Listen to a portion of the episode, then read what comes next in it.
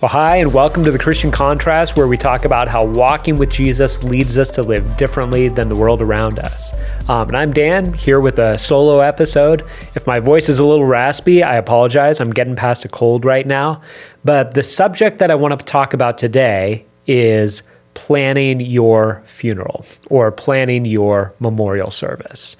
Um, now, now, the, part of the reason, uh, just admittedly, why, why this is on my mind is because we have had a wave of deaths or extended family deaths, and so we've had a lot of memorial services recently here at Life Bible Fellowship Church. But it's also just brought up to me the the idea that for a lot of people, when they're facing this situation, when a family member has died, they have given very, very little thought to what the memorial service is going to be like. And also for some people, the the deceased, maybe, maybe it was a, a timely um, death, just uh, if you know what I mean, just in the sense that um, it was expected, that the person was not young, or there was warning because of a disease or something like that, and they sort of knew they were dying. Sometimes there is still very little preparation that goes on. So, so here's the maybe the applications of what I'm going to talk about here. Um, first of all, there's an application for all of us to say we are doing a favor to people around us, to our loved ones around us, if we give some thought to our wishes for a memorial service. And secondly, this can be helpful if you find yourself in a situation where somebody in your extended family has died and you are there to help plan the service and they've left no plans for that, that you can give some good thoughts. You can go in with some good and helpful thoughts to this. So I'm, I'm going to talk about four. I'm going to give four suggestions or four points of guidance for planning your funeral or for somebody else or planning a memorial service. Um, and the first is this it might seem kind of obvious, but the first is to have a memorial service or to have a funeral or to have a graveside, to have something.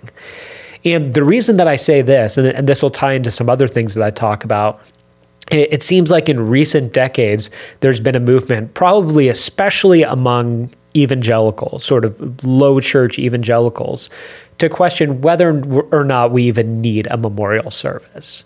Um, I, I want to advocate strongly to say if you're in a situation where maybe the person who died didn't really make a plan and you're looking at it and you're saying, well, maybe we just get them buried or get them cremated. More on that later. Um, and sort of just move on. I want to advocate strongly that you do a memorial service. This is incredibly helpful for those who have been left behind to go through a, an appropriate season of grief and an appropriate time of remembering. And it also is appropriate as believers in Jesus, just in marking the idea that death isn't something we just sort of move on from without being impacted by it, but that we take in the idea that we've experienced a death and that there's grief surrounding that. Um, you know, it, some people, I, I, think, because of our Christian hope, like if a Christian dies, some people will make the argument, "Hey, we we shouldn't grieve. There's nothing to grieve about." Um, some people who are even dying will say, "Hey, when I'm gone, I don't want anybody grieving." This is misdirected. Um, I think I understand where this comes from, and the idea of saying ultimately, if this is a believer who, who in the language of Paul in 1 Thessalonians 4 is now asleep, um, they are with the Lord, they're experiencing something that's much better by far, they're no longer in pain, they're awaiting their final resurrection, so we don't have to grieve for them. And that's true. We don't have to grieve for them. The grief, frankly, is mostly for us. We, we are grieving the idea that death separates us from people that we love. Um, death is a separation of the body from the spirit, death is a separation of loved ones from loved ones. So death is something that's deeply significant. Death is referred to as by the apostle Paul as the last enemy. It is still an enemy that has been defeated but has not yet been destroyed. So it is absolutely appropriate for us to have memorial services. It's absolutely appropriate for us to grieve at those. And so even as you're thinking about it, if you're thinking about this for yourself, I'm sort of like, all right, I'm I'm 44. Technically, I could die at any time it's it's possible I won't make it to 45. But but with this said, I want to say there should be a certain age that we get to where it's reasonable for us to say, okay, a lot more things could take me out now. And whether for you you're like 65 or 70, so, you know, I, I hesitate in some way in saying ages because some of you are going to feel offended. You're going to be like, wait, where are you saying if I'm 65, I can drop dead at any point? Not necessarily, but the older we get, the less strange it is if we suddenly die. So, so I would say if, if you're somewhere in your 60s, what would be the harm? What would be the hurt in setting down and making some plans for what you want to take place at your memorial service? Um, as a clarification, don't use this as a way to control people from beyond the grave. Don't use this as a way to sort of get so detailed and put undue burdens on other people that they have to find this musician or they have to get this person to speak or they have to put together this complicated service. Instead, use it as a way to remove burdens because there are so many times that the people who are left behind are burdened with just trying to figure out how to do this. And if you give some guidance, if you say, hey, these are some hymns that I would really like to, to have played, um, this is a verse that I would really like to have read. Um, once again, don't try to control people. Allow the idea that the people who are left behind, in many ways, the service is more for them than for you but you you can give general instructions on that. You can give some help that will relieve some burdens, even choosing the person that you want to do your memorial service or asking in advance different people who you might want to have sing or pray. It's a good thing to do. And if you feel funny about doing it because you're saying, I, I don't think that I'll die for another 20 years or so, what's the harm in having that? And and as another addendum to this, write it down write it down so that if you have people left behind and they start bickering about it, they're able to refer to that. So, so number one, guidance on how to do a memorial service is do a memorial service. Um, number two is make clear your wishes about your remains, and this is just practical again, and and this is some, but, but this is something once again that I I think that we we get we we get behind on this unnecessarily. Um, it is wise to make the plan so that your family is not left with an undue financial burden or or just with a difficult choice in what would dad have wanted, what would mom have wanted, what what would this aunt or uncle have wanted. Um, now, I do want to pause here and I want to advocate for a couple minutes on burial over cremation. Now, my only hesitation in this next part is that certain people, this is the only part that they're going to remember of this whole thing. And also, certain people are going to hear me say that either cremation is uh, like against the Bible, or that if you're cremated, God is not going to raise you up in the last day. Neither of those are true. There is not a hard case against cremation in the Bible where we could say this is definitely wrong. So you haven't sinned if you end up either uh, bequeathing for yourself to be cremated or making the choice for a relative to be cremated.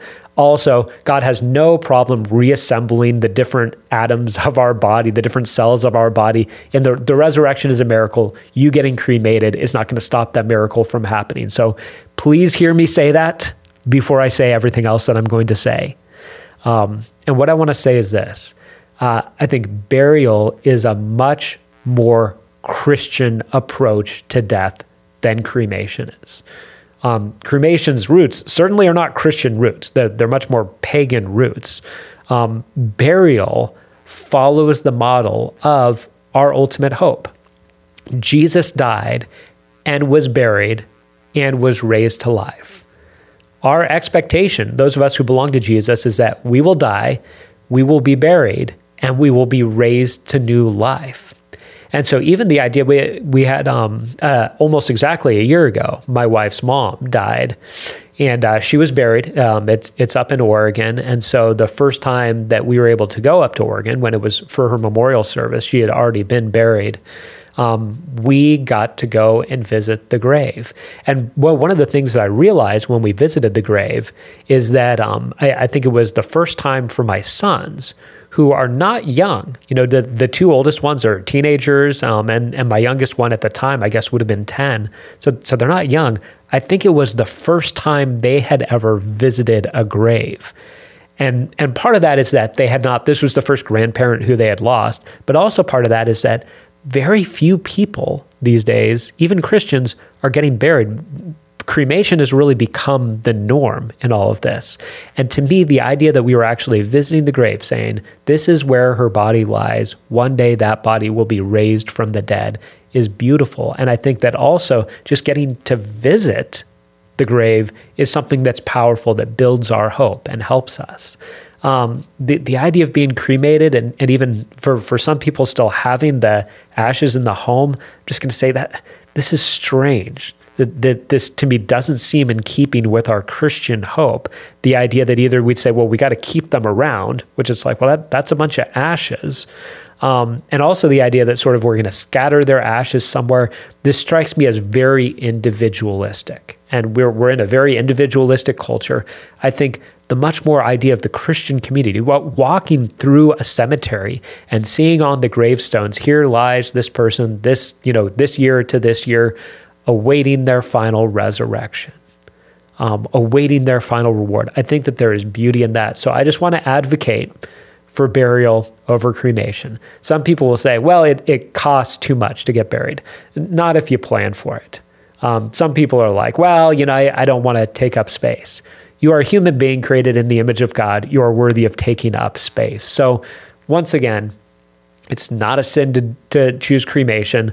I want to advocate that I think we should have more burials. And either way, make your make your uh, wishes for your remains known so that your family isn't left with sort of confusion or a financial burden or wondering what to do with this. So plan for that make plans for that um, plan for your remains. Um, third and, and now we'll get more into the actual service itself um, at the memorial service both grieve and celebrate. Um, I, i've already talked about this. Grief is appropriate um, 1 Thessalonians chapter 4, the Apostle Paul says, We don't grieve as those who have no hope. And what he doesn't mean is, hey, only hopeless people grieve, so we don't grieve. What he means is, our grief is a grief with hope. We are sad, just as Jesus cried at the funeral, uh, or basically at the funeral of his friend Lazarus. We cry, we grieve. Um, I just want to say this to be clear. You are not betraying God or having a lack of faith if you are grieving at a funeral. It should not be despairing grief, but it should be absolutely very real grief because there's a sad separation that we have from people that we love. Um, also, don't feel bad if there's laughter. Uh, what, what part of the strangeness of the grief process is that often we find ourselves um, at one moment laughing and at another moment crying. And we're laughing because we remember something funny that happened with this person and it brings us joy to think of how much joy they brought to our lives. Then the next moment we're sobbing in tears because we miss them so much. I think funerals and memorial services can be like that too, where people will get up and share, and everybody will be laughing with familiarity, with, with the idea of, yeah, that's that's what that person was like, and that's what they meant to all of us. And at the same time, there's grief and there's sadness. And we recognize that also because the things that other people will miss about that person are the things that we will miss about that person. So uh, uh, enter into it not by some misdirected idea of saying, hey, we're not going to grieve, we're just going to celebrate enter into it with grief and enter into it with celebration, with joy. Allow for laughter to happen. And within all of this, and this will play into the fourth point, um, celebrate the hope of Christ. Celebrate that the reason why there can even be laughter at a Christian funeral is because death doesn't get the final word. And so we don't have to be in despair. And that that brings me to the the fourth point of guidance I want to give. So so just to review the four points of guidance. Number 1, have a memorial service. Don't skip it. Don't skip this step. It's important. Number 2, make clear what you want to happen with your remains with my personal advocation for burial over cremation. Um, third point of guidance is to have grief and celebration as a part of this. And fourth is to make Jesus the center. Um, one of the verses that I read at pretty much any memorial service or funeral that I do is um, uh, Ecclesiastes chapter 7, verse 2, where it says, Better to go to a house of mourning than to a house of feasting. Where the, the writer of Ecclesiastes basically says, Better to go to a funeral than a party. And he says, Because there's more wisdom to be learned at a funeral when you've got people at a funeral or at a memorial service, it is the time to gain wisdom. And part of the wisdom, according to Ecclesiastes, is for us to recognize that we will all die. And so, one of the things that I say in memorial services is that each one of us will one day be on the other side of a service like this. A bunch of people will be gathering around because we have died, and they'll be saying things about us and singing songs or reading scripture or doing something in order to both grieve and celebrate our lives. So it's wise for us to recognize our own mortality. But what could be more wise? what, what could be the wisest message anybody could get by going to a funeral or a memorial service? The wisest message anybody could get is that hope is found in Christ alone, that He is the resurrection and the life. And so if people walk away saying, okay, I, I, need to think about my own mortality and I should think I, I should be living now in a way that I would be okay with if I died, that, that's very generalized wisdom. The very specific wisdom is for us to say, anything I'm not doing for Christ is going to burn. It's just not going to be important. But every sacrifice that I make for Jesus is worthwhile. And that I don't have to fear death. I can enter into the period where I'm anticipating death with hope and with strength because Jesus is the resurrection and the life. So, whatever service you do, however you're doing it, make scripture and not just vague scriptures about death and about heaven, but specific passages about Jesus being our hope. Make that the center of the memorial service. Make the service more about Jesus than it is even about the person who's died. And for you, if you're hearing that, some of you might think, well, that sounds strange. It's a service for them. Yeah, but ultimately, as Christians, what we celebrate, what guides us through our grief, is not primarily thinking about the person who died, but thinking about Jesus who gives us hope in all of that. So, at a service like that, even more than hearing the words or hearing about the life of the departed, is for us to hear the words of Jesus and to think about the life of Jesus and the hope that he gives us all. Um, and we can all remember whatever was the spiritual state of the departed, of the person that were that were there and and grieving over at the time. If they were able to come back right now, they would know with perfect clarity that we should all choose Jesus and that we should all live our lives completely for Him. So make Jesus the center of the service. Um, don't make sort of silliness the center of the service. Um, I said there can be laughter and there can be um, elements of, of joy that are a part of the service. It shouldn't be frivolous. It, it shouldn't be sort of inappropriately light, where we're just sort of trying to avoid the heaviness of death by joking around about it. Um, you shouldn't have readings or songs that are specifically pointing away from Jesus. And I know in some ways you'd think, who would do that? A lot of people a lot of people just be like, oh, these are the songs that they like. These were the things that they like. Here, even with the slideshows, sometimes you watch the slideshows and you're like, this is sometimes glorifying sinful activity or, or a rebellious heart. Um, have Jesus at the center. Have Jesus be the hero of this. Because if the departed person is a saved person, the hero is not them. The hero is Jesus who saved them. So, if you're planning a service for yourself or for someone else, first of all, do the service, don't skip it. Make specific plans about the wishes for the remains of the departed person.